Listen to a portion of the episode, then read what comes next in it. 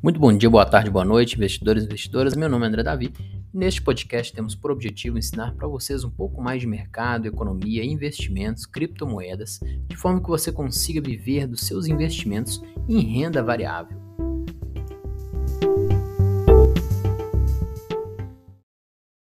E aí essa outra foto aqui. Nós podemos ver que o poder de compra, a perda, poder de compra do real. Então uma nota de 100 reais lá da década de 90 94, quando ele foi criado, a gente vê que ele foi desvalorizando. Né? Deixa eu botar o laser aqui. Pra... Então, a gente vê que ele foi desvalorizando ao longo dos tempos. Essa desvalorização do real é o que a gente chama de inflação, né? porque os preços vão ficando mais caros. Então, hoje em dia, se a gente pegar uma nota de 100 reais você tiver essa nota de 100 reais guardada embaixo da sua cama, né? Desde 1994, hoje ela vai estar valendo o equivalente a R$ 16,75.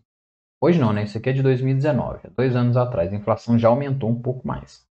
Então, aproximadamente aí 15, 16 reais, uma nota de 100 reais vai estar valendo. Ah, André, mas ela ainda é 100 reais.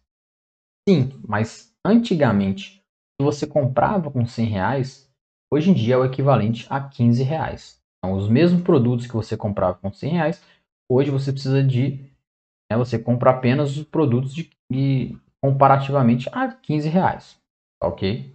Tanto que a gente vê quando a gente era pequeno, né, as pessoas que têm próximo dos 30 anos, 40, a gente quando era mais novo, com 100 reais era rei ali, ganhava muito. 100 reais era muita coisa. Gasta 10 reais já era muita coisa. Hoje em dia, 10 reais você paga só um lanche ali na, na padaria ali e ainda falta dependendo do que você quer. Então, isso é o efeito da inflação. Se você investe apenas no Brasil, se você tem dinheiro guardado, se você não investe, né, que é pior ainda, vai ver o poder aí, o poder do real diminuindo ao longo do tempo. O dinheiro que você tem guardado, ele vale menos Hoje ele vale mais, amanhã ele vale menos, depois vale menos, ano que vem vale menos. Então, com o passar dos anos, ele vai valendo menos ainda.